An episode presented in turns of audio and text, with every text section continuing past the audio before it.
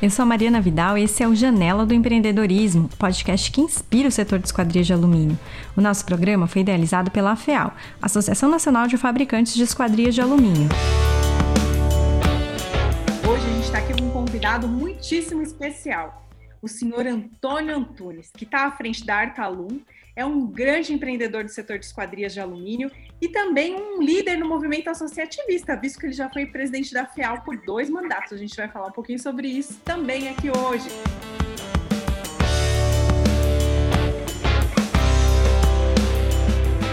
Este programa é um oferecimento de Sebrace, a marca do vidro, e Prodec, proteção e decoração de metais.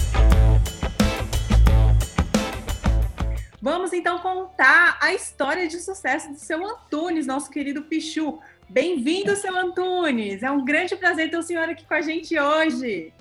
Oi, Mariana. Prazer é todo meu. Oi, galera. Um abraço para vocês. Prazer em estar podendo comunicar com vocês. Ah, eu queria começar um pouco falando sobre o início da sua carreira, seu Antunes. O senhor uhum. é, se formou no Liceu de Artes e Ofícios, né? Como é que foi? Por que, que você foi estudar lá? O que, que te motivou? Conta um pouco para a gente dessa formação que o senhor teve lá no começo da sua carreira. É, isso já vai lá para os idos de 1960, uh, onde eu comecei a estudar no Liceu das Ofício e também trabalhar nas oficinas de serralheria. Naquela época ainda era esquadrias de ferro, né? Mas logo um pouquinho depois já da inauguração de Brasília, de 1960, começa então já com esquadrias de alumínio. E ali foi o pontapé inicial dessa carreira que já marca aí 63 anos, entendeu? Então, é um caminho longo. O senhor trabalhou em várias empresas tradicionais de esquadrias antes de empreender, né? É o histórico, o histórico da serralheria, eles marcam etapas, né? É, de empresas que sempre se colocaram como pioneira no mercado. E lá naquela época nós tínhamos é, duas empresas ou três que eram assim despontadas, estavam em busca de um produto de qualidade, que era a Fiché, onde eu trabalhei, depois a Jax, né? Então, é, essas empresas, com o passar do tempo, elas foram sendo superadas, entraram outras é, no caminho, mas a formação inicial passa por essas duas empresas que marcaram a época é, na, é, no, no, mercado de esquadrilha de alumínio. O senhor mencionou que no começo o senhor não trabalhava com alumínio. Como é que era antes? Quando que o alumínio começou a se tornar assim a estrela, a menina dos olhos do segmento de esquadria de alumínio. Como é que foi essa transformação? É, olha, graças a Deus essa pergunta que você fez essa pergunta, porque é, o alumínio é um material a gente vê muito debates falando de qualidade, falando de pra, de durabilidade do produto, vida útil. O alumínio ele é uma joia que apareceu no mercado não só para a esquadrilha de alumínio, ele hoje ele, ele entra com, nos remédios, avião, enfim. O alumínio tem nos carros, então o alumínio tem é, é usado em todos os produtos que você imaginar, tem o material o metal alumínio. Nas esquadrias, é, essa transformação se deu bem em 1961, aonde a gente não tinha assim muito conhecimento, mas a gente começa a fazer as primeiras esquadrias já nessa transformação que eu, quando eu mencionei a inauguração de Brasília, é, tudo lá era, foi feito com aço, com, com ferro, né? esquadria de, de ferro.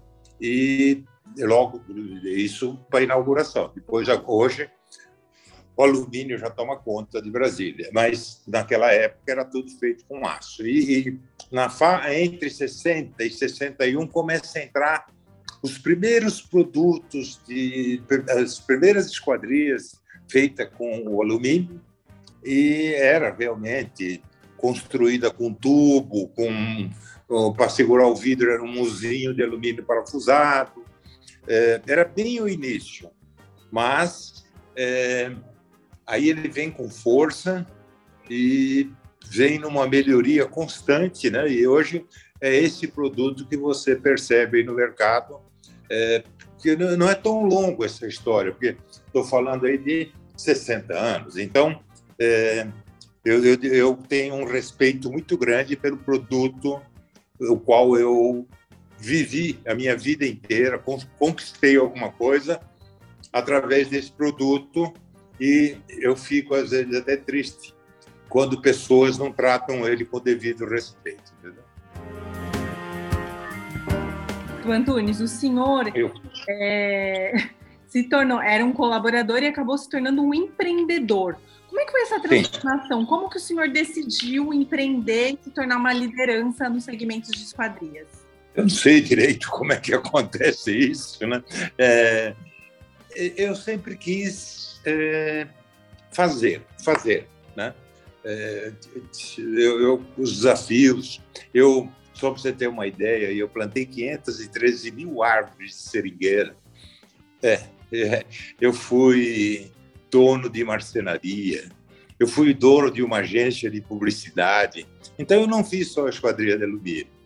E é, vem, não dá para explicar de onde que vem isso. É, eu, eu diria para você que é a vontade de fazer.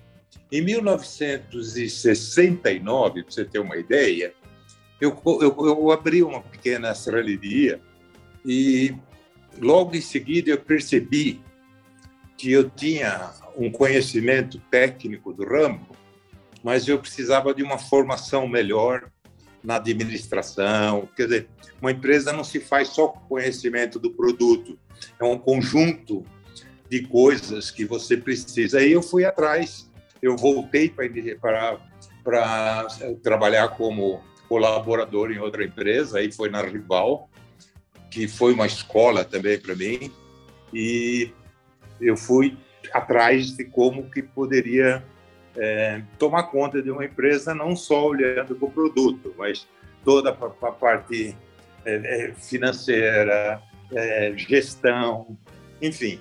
É, eu, eu, naquela oportunidade, eu não me sentia preparado para tomar uma iniciativa de ter uma empresa.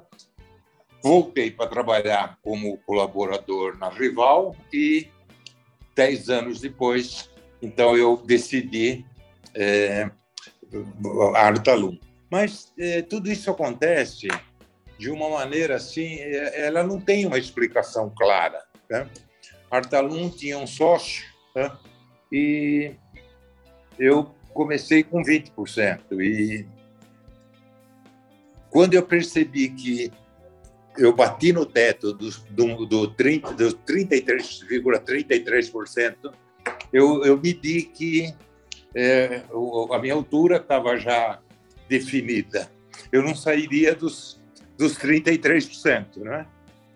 E daí eu montei mais duas empresas junto com essa pessoa, também com 33%, e acabei ficando com Artalum é, é, sozinho agora, né? Depois de nós ficamos seis anos nessa luta de 80 até 86. Então não, não tem uma explicação do porquê que eu fui montar três empresas com um terço para depois juntar uma inteira. É, você vai falar estratégia? Você vai falar que é sorte? Vai... Não, não, tem uma explicação. É, vai acontecendo, entendeu?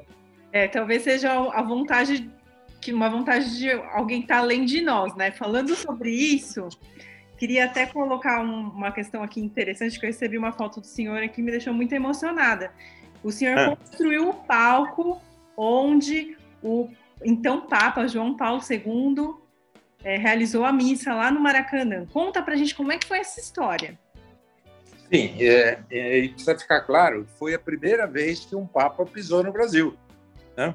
Quer dizer, depois do João Paulo, tivemos outras visitas, mas essa foi a primeira. Aí eu, eu que pergunto para você, como que isso cai no colo de alguém? Você entendeu? É, é, é um negócio espantoso. Eu estava no início da Artalum, é, ela estava funcionando é, ainda sem estar totalmente legalizada, porque a gente estava montando, estava mexendo com a papelada, o meu sócio tinha um, um relacionamento lá no Maracanã através de um trabalho que ele tinha realizado e pediu para mim fazer uma visita. E eu fui para o Rio de Janeiro. Cheguei lá, fiz uma reunião, não, não tratando desse assunto, é, era um outro assunto, era o, era o, era o parque aquático que nós estamos falando. E um, um diretor do Maracanã falou: Olha, nós vamos ter um evento aqui em julho e gostaria de contar com a sua colaboração. Eu não sabia o que, que se tratava. É, o que, que evento que é? Ele não me falou e ele só precisava de um palco de alumínio. E o Frank Sinatra tinha cantado no dia 20 de, de janeiro de 2020, de, de 1980, e o palco foi de madeira, ele estava se negando a cantar porque o, o palco se movimentava, e eles então disseram, olha, me faz um estudo de um palco de, de alumínio. Eu pensei que era um cantor, um, um, alguma coisa que ia se apresentar no Maracanã. Em março, eu venho a saber que era o João Paulo que estaria visitando o Brasil. E então aí eu me esforcei mais ainda é, para fazer a obra. E foi uma correria, como sempre, tudo atrasado, né? não tem projeto. No Brasil é assim. Mas, olha, é, para mim foi. Eu ganhei um presente dos céus, entendeu? Então, como você falou que ficou emocionada, é, eu. Na, na, no dia que o, que o Papa estava lá no Maracanã fazendo a missa, é, eu perdi um pouco o sentido, assim, eu tinha virado é, vários dias, 24 horas trabalhando, para montar isso que você viu aí na foto. E foi nós que fizemos tudo aquilo, entendeu? Eu, eu tinha uma história do bandô, tem um bandô amarelo na foto, tem um bandô antes, da, um pouquinho, um pouquinho antes da, daquele telhadinho de plástico, tem um bandô amarelo, aquilo é cor do Vaticano. E pela mudança de projeto, eu tinha comprado três metros a menos do bandô, e eu não quis deixar faltando, porque tinha câmera de televisão do mundo inteiro, em todos os lados, né? E eu saí para comprar é, mais três metros daquele plástico para fazer o bandô. E quando eu voltei, já estava é, a polícia do Vaticano já estava tomando conta da movimentação dentro do estádio. E cara falou: o senhor não pode entrar. Eu falei: eu vou entrar, você vai ter que usar essa baioneta, entendeu? Ele falando, você imagina ele falando italiano, eu falando num, num porto baiano, como é que a coisa ficava? Então, é, no fim, ele não usou a baioneta, eu coloquei o bandô e tudo saiu bem. Então, foi isso que aconteceu. Seu Antônio, é, ainda falando sobre, ah, sobre essa questão né, dos projetos que o senhor fez e tanta coisa bacana, né? É, como é que é assim para o senhor andar pela cidade e ver alguns prédios icônicos, alguns, alguns uh, prédios famosos, como por exemplo o edifício São Luís, na Avenida Paulista, que foi o senhor que fez. Como é que é Sim. isso? Sim. Conta um pouquinho para é, gente. Esse também, esse data de 2000, e, de, de 2000 né? Começou começou em 98, meio de 98, ficou pronto em 2000.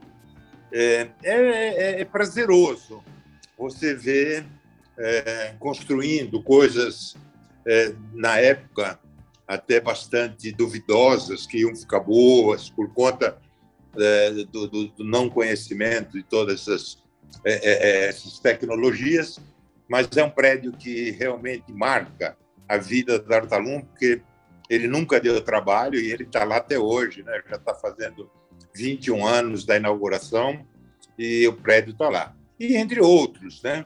É, um que nós não fizemos foi o Terraço Itália, que é um marco também, né? Ele, ele já conta com 70 anos ou mais, um pouco.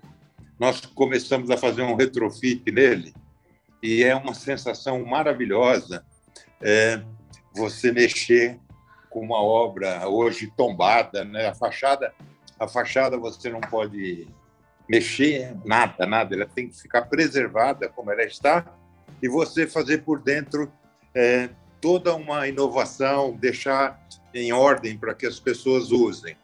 Com a pandemia, isso diminuiu um pouquinho, mas é uma sensação muito gostosa.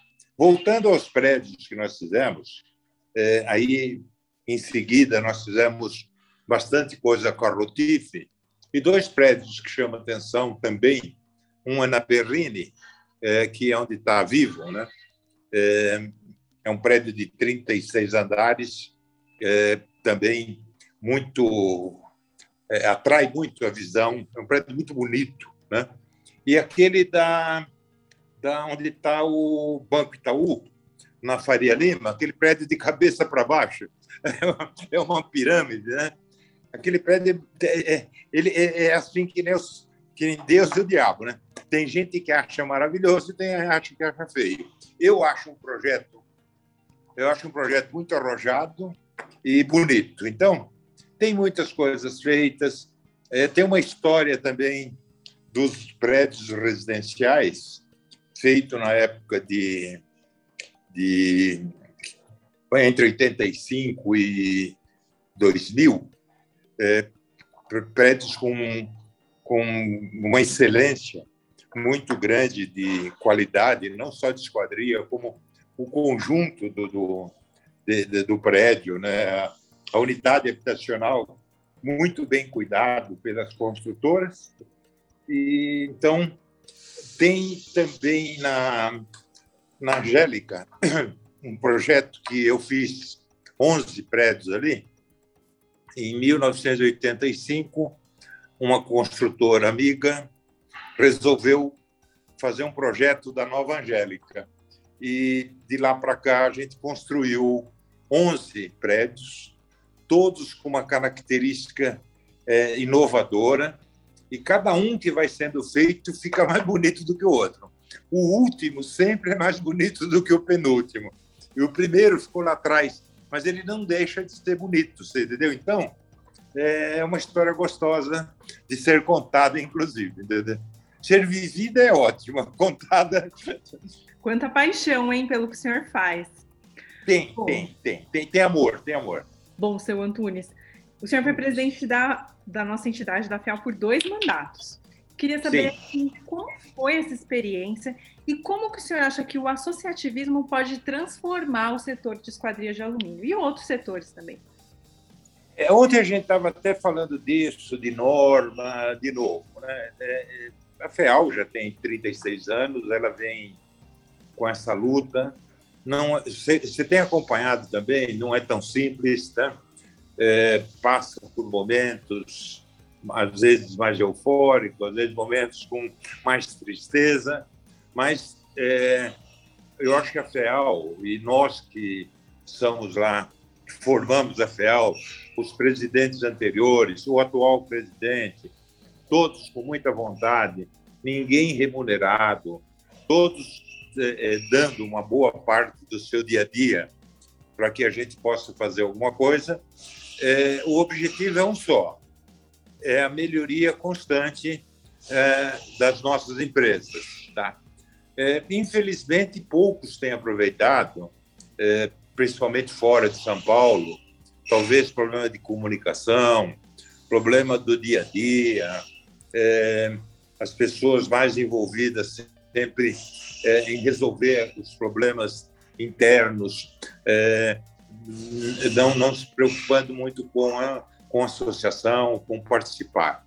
Mas é, a ideia é que a gente sempre levou isso avante, não vai desistir, porque é, a gente só, só entende que só é, se sentando, conversando, traçando planos, é, a gente vai conseguir melhorar o setor. E eu, como eu falei logo quando a gente fez a abertura, é, o nosso o produto do qual nós trabalhamos, que é o alumínio, ele, porém ele ele tem um monte de outros outros produtos agregados a ele que compõem uma boa esquadria, né? Uma boa roldana, uma boa fechadura, um vidro, é, mas ele ele é tão nobre que nós ainda não chegamos à conclusão da discussão de qual é o prazo de garantia do produto. Eu discuto com o meu pessoal que, enquanto o prédio não cair, o meu produto é garantido. Então, a garantia é eterna. E tem gente que fica brigando com isso. Por quê? É, eu acho que nós temos, nós temos um produto bonito, bom, de qualidade e eterno. É, é eu moro num prédio que eu fiz as esquadrias há 35 anos e a esquadria está lá. A pintura, não, a pintura não, lá naquela época era a notização. A notização está lá, o cachilho corre, a rodana ficou, desgastou, a escovinha desgastou, sim, mas aí entra no campo da manutenção. Agora, o alumínio, ele está lá de pé.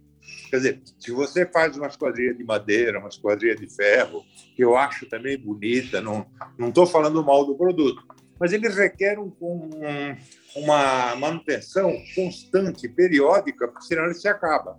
E o alumínio é só passar um paninho com flanela lá com já está resolvido. Então, essa, é, voltando à questão da, da associação, é, é, esse é o nosso lema. Todos que entram lá, agora nós já estamos estudando o novo presidente, né? porque o Alberto já vai completando três anos e para o próximo ano nós temos que tomar providência de trocar, né? substituir o presidente. E é, estamos em busca, porque a associação tem que continuar fazendo esse trabalho em prol do mercado e eu tenho certeza que eu ainda vou estar nativa e a gente vai ter conseguido é, galgar muito mais espaço nesse mercado, pode ter certeza.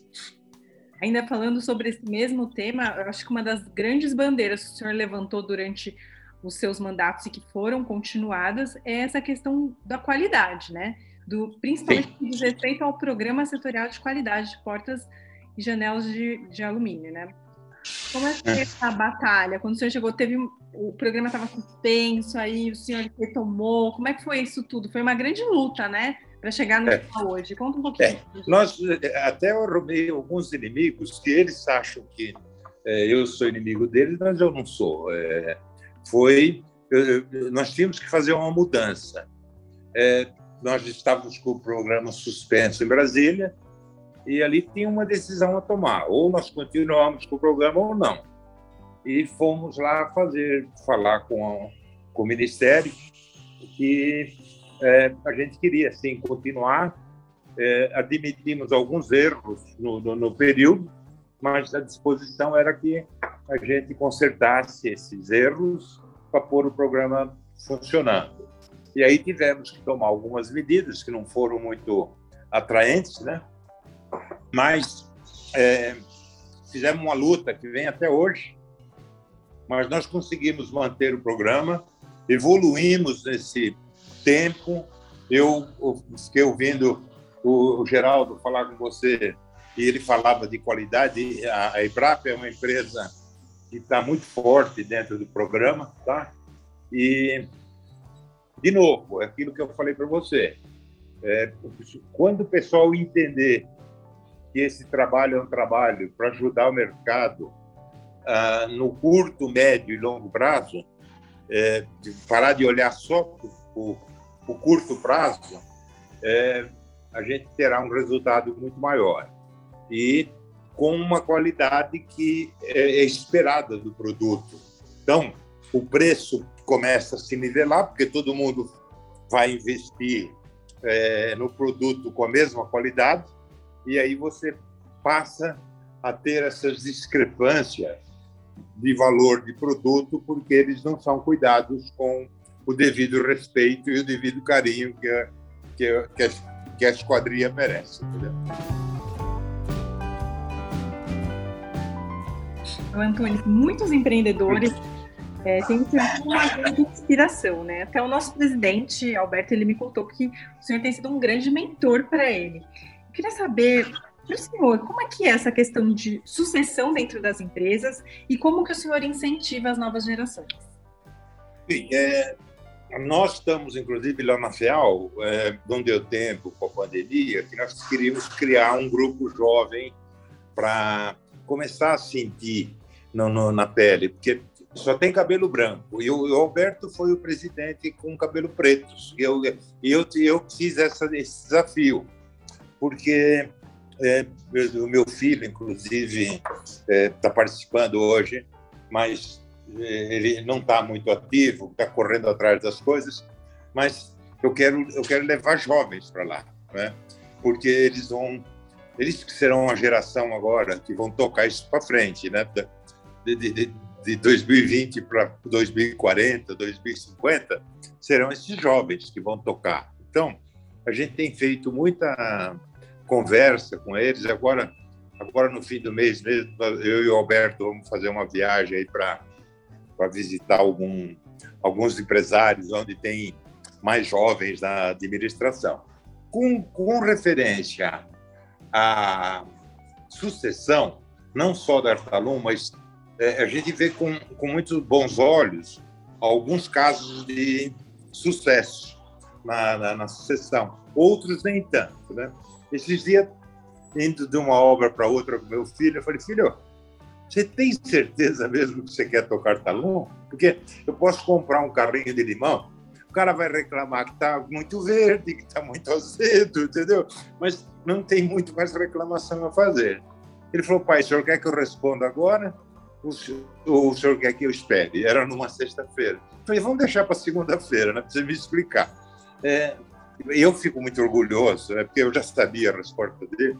Ele está comigo há 20 anos, né?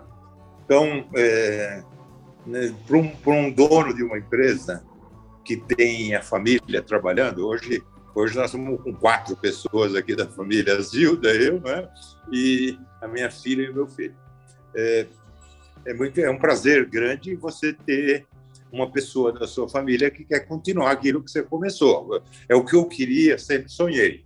Mas eu também não queria impor isso, né? A, essa vontade tem que ser dele, não minha mas é, é, é uma coisa como qualquer outra qualquer, tá? A gente tem o costume de olhar para o quintal do vizinho e achar que a grama dele é melhor. É, esses dias eu estava falando com uma pessoa que fabrica cerveja e achei que era a coisa mais simples, né? E aí ele falou: não, olha, tem tantos problemas, entendeu? Que é, os seus relatados para mim não são tão grandes assim. Então, é, é, é um negócio como qualquer outro, é, é motivador, é gostoso você construir um produto, ver o sorriso na pessoa que recebeu aquele produto. Quer dizer, é, eu não vejo como é, é gostoso, é, é bom. É, ser empresário de, do ramo de esquadrilha de alumínio é um desafio, mas não deixa de ser uma cachaça é gostoso. Aproveitando o gancho aí, já que o senhor tocou no assunto família, eu sei que o senhor tem um xodózinho, que é a sua netinha, né? Como é que é a sua relação com a sua família? E com a dona Zilda, ela é uma grande parceira do senhor aí também nesse segmento de empreender, né? Olha, se não fosse a Zilda, possivelmente a Talu não tivesse de pé. Eu não sei como é que ela faz tudo isso. É, só que tem um vídeo dela que ela me passou. Eu estava viajando, não lembro direito quando era. Ela estava a gente estava com um problema numa obra de falta de material, não sei o quê. Aí ela, 10 horas da noite, me passa um vídeo trabalhando aqui na fábrica e diz: está tudo bem aqui e esse é o meu sonho de vida. Eu sou muito feliz com que eu estou 10 horas da noite, você imagina, né?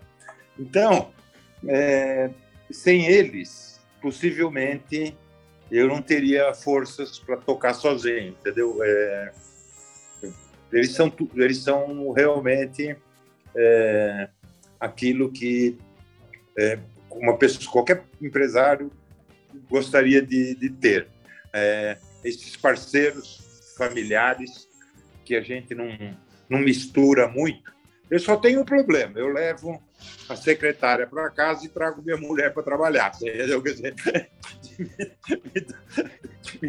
É só esse probleminha, mas o resto vai tudo bem. Bom, eu sei que é. o senhor gosta de viajar, que é um grande jogador de tênis também. Conta pra gente um pouco sobre seus momentos de descontração. Como é que o seu Antunes encontra o equilíbrio entre tanto trabalho e a vida, né? Conta pra gente. Olha, isso é um ciclo também, como, como tudo, tá, eh, Mariana? É, a gente começa lá embaixo, persegue algumas coisas, quando você conquista, você vai em busca de outras, aquelas que você conquistou já é passado, e aí você volta, roda, roda, roda e, volta quase lá no início, tá? Que é onde você precisa de um prato de comida, um, um banheiro para tomar um banho e uma cama para dormir. Você não precisa de muito mais do que isso, que é o início lá da roda que gira. É, e, e, isso vai tendo os, os degraus. Por exemplo, você está nessa fase da formação da família, tá? Naquele momento, eu o que me, que me valia a pena era estar na minha chácara é, com meus filhos juntos, é, fazendo aquele era muito era bem melhor do que eu estar fazendo até uma viagem. Eu queria estar junto com meus filhos, junto com a minha família. E aí isso me comia, com certeza. Quando podia, é, sair na sexta-feira, logo depois do almoço, botar os bichinhos na, na no carro e para a chácara fazer com eles. Ali fazia churrasco, jogava bola, jogava tênis, fazia o que tinha que fazer. Imagina, eu estava com 35, 36 anos, estava bonitão ainda. e é, a Zilda também, jovem.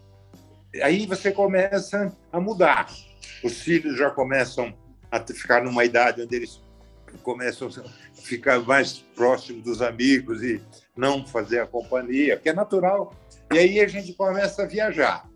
É, a minha primeira viagem fora do Brasil, é, para a Europa, né? aqui para a América, que eu tinha ido, mas é, eu achava, eu, eu fui em, em 88 para Paris, 87, é, um amigo meu falou: vou comprar passagem, você quer ir, você vai, se você não vai. Eu, eu não, não tinha ideia de que, que viajar era investimento, eu achava que era despesa. Né? Então, eu fui para Paris e quando eu vi o que, o que tinha lá na Batimate para mostrar para a gente, dali nasceu uma vontade de ir para as feiras e é, sempre tentando fazer um turismo, é, um pedacinho, né? Eu tenho eu, algumas vezes eu levei a Zilda, outras meus filhos, é, o Rafael, outra vez a Iraci, e, mas sempre querendo é, ver as coisas novas. E, e agora, mais recentemente, então, é, eu tenho viajado com a Zilda com bastante frequência, mas aí já mais por conta da idade, entendeu? Quer dizer, vamos aproveitar enquanto a gente está com saúde para poder é, desfrutar um pouquinho juntos, né? Então, é, essa história, eu não estou contando nenhuma novidade para ninguém, porque é a história da vida, né? Você tem uma hora que você está criando os filhos, aí os filhos começam a querer fugir da, do, do, seu controle, mas é, eu acho legal, tudo isso motiva a gente. É, você começa Pô, eu, por exemplo, eu hoje já não consigo mais jogar futebol. A última vez que eu fui matar uma bola, ela passou dois metros de mim. Eu falei, bom, joguei a chuteira fora. Tênis não dá mais para jogar. Eu, agora eu tô é com torcer, 75. É só torcer para o Corinthians. Agora. agora é só torcer para o Corinthians. Eu torço para o Corinthians, é caminho de manhã. Toda manhã eu caminho uma hora. Né? É, mas tem coisas que você já não consegue mais fazer, você pode se machucar, então tem que tomar cuidado. E eu fiquei sabendo também que o senhor gosta muito de pescar, né? O senhor tem até um cronograma anual para tirar uns dias de pescaria todo ano. Tem alguma história de pescador para contar para gente, seu Antônio? Olha, na verdade, é, não é bem pescar. Na verdade, é estar no lugar ideal para você descansar uma semana, entendeu? É, o, o meu amigo, que me acompanha há 20 e tantos anos, ele já é um pescador mais. É daquele que, se não pega peixe, ele joga tudo no, na, no rio. Eu não, eu sou mais calmo nesse sentido. Mas nós vamos três vezes por ano no sul do Pará. Normalmente, normalmente janeiro, maio e setembro. Agora, em setembro, eu estarei indo. Tá? Nós construímos um chalé lá. É, é um, uma, uma graça ficar no meio daquela natureza é, e também, por que não pescar? Mas, é, na verdade, é, é um lugar que você fica uma semana lá, você volta com a bateria toda recarregada. Então, é, realmente, isso, isso a gente faz sim. Empreender transforma o mundo e gera oportunidade para muitas pessoas. Mas o senhor também tem outras maneiras de olhar para a sociedade e fazer a diferença. Entre hum. elas, uma delas, o senhor foi um dos fundadores da FEL Social. Como é que surgiu essa Sim. ideia? É, é, a gente percebia é, que tinha que fazer algo a mais, né? E acompanhando lá o, o Edu da Inoxpar, é, numa das FESCOA, ele já tinha feito esse desafio para mim e eu no finalzinho e aí aí é mão de Deus, não adianta, tá? É, eu falei para Verinha e para o Fernando que eu ia voltar no final da feira e eles pediram para trazer a Zilda. Eu falei, a Zilda não vai vir, ela tem o um cabeleireiro, é, ela não vai vir, tá? Eu estou chegando em casa, é, liguei para ela, falei, Zilda, eu gostaria que você fosse comigo no encerramento da festa, né? Ela falou, não, eu desmarco o cabeleireiro e eu vou. Olha, olha que coisa. Eu já tinha falado que ela não ia, porque ela ia no cabeleireiro. Então, essas surpresas, né? E, e, e tudo tinha, a, a, tinha, um, tinha uma mão ali. Tinha... Porque eu falo aqui na Hortalum que não sou eu que dirijo Hortalum. Eu tenho uma... Eu, eu recebo uma informação que vem de cima. E quando eu contrario essa informação, eu bato com a cabeça na parede. Tá? Não me pergunte como, não me pergunte o que, que é, eu não sei te explicar. Mas na hora que o meu radar não está voltado para receber essas informações, eu caio do cavalo. Então, eu, eu até fiz o comentário, Zilda, a Zilda não vem porque ela vai no cabeleireiro. Tal foi minha surpresa quando eu ligo para ela, ela fala, não, pode passar aqui me pegar, porque eu, eu vou desmarcar o cabeleireiro. Vai que coisa boa. Chegamos e encontramos o Edu. Eu estou entrando lá no pavilhão contra o Edu. Ô, oh, aquele negócio lá da, da Fiel Social. Falei, Edu, é agora, vamos lá. É, saímos andando, fomos. Encontrei o Fernando e a Vera. Fernando, nós vamos fazer isso. Os dois bateram palmas e disseram: era o que nós estávamos esperando. Veja como as coisas acontecem. E de lá para cá, e aí eu tenho que fazer um elogio para Vera. Meu Deus, que dedicação, sabe? É, é uma pessoa do bem, é uma pessoa. É, eu até estou precisando arrecadar uma grana aí para ajudar mais agora. Daqui a pouco eu vou começar a pedir para a turma. Então, é, foi, foi, foi muito bom. É, essas coisas só vão acontecendo quando você está junto com pessoas boas, tá? É, você é uma delas, que a gente trata com bastante carinho. É, a Vera, para nós, meu Deus, né? Pena que agora a gente não, não pode se ver com muita frequência. Mas eu tenho saudades né, de, dessas pessoas. E você só consegue fazer coisas quando você está junto com pessoas que querem fazer e de boa índole, e de boa vontade. Não adianta você se juntar com gente que não quer fazer, que não vai. E tá aí, FEAL Social, distribuindo cobertor, distribuindo brinquedo. Então, é mais uma coisa que é, a gente está deixando aí como legado. Antunes, agora só para a gente fechar, eu quero que o senhor me diga aquela dica de ouro que o senhor diria para quem está começando hoje no nosso segmento de esquadrias de alumínio. O que, que você diria para esse empreendedor? Faça o que você for fazer bem feito. Não meça é, dificuldade, não fuja da sua linha, faça bem feito, é o que vai ficar. É, não faça metade, faça direitinho, você vai ver que a história ela vai te remetendo a, a os sucessos através do fazer bem feito. É difícil. Isso eu falo não só do produto. O produto bem feito é uma obrigação.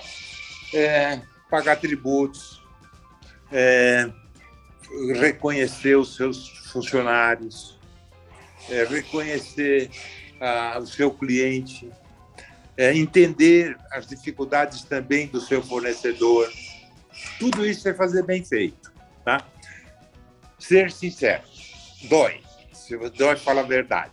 Mas fale uma verdade. Fique vermelho no começo para não ficar no fim. Então, eu acho que esse é o conselho que eu tenho que dar. Faça bem feito. É, você vai ver muitas coisas ao longo do caminho. Ah, não, mas se eu tirar meia nota aqui, se eu entregar uma notização que não está perfeita ali, é, se eu mandar um cara embora e não pagar o direito dele, isso é, é a forma mais fácil que tem para você fazer, tá? Faça direito. Esse é o recado. É isso aí. Queria agradecer muito por esse bate-papo, foi maravilhoso essa sintonia, essa energia do seu Antunes, tudo isso que a gente aprendeu. Enfim, foi maravilhoso, seu Antunes. Muito, muito obrigada mesmo por participar do Janela do Empreendedorismo. Beijo e um abraço. Este programa foi produzido pela Organics Comunicação. Apresentação e roteiro: Mariana Vidal. Edição e vinhetas: Bruna Goulart. Este programa foi um oferecimento de Sebrace, a marca do vidro, e Prodec, proteção e decoração de metais.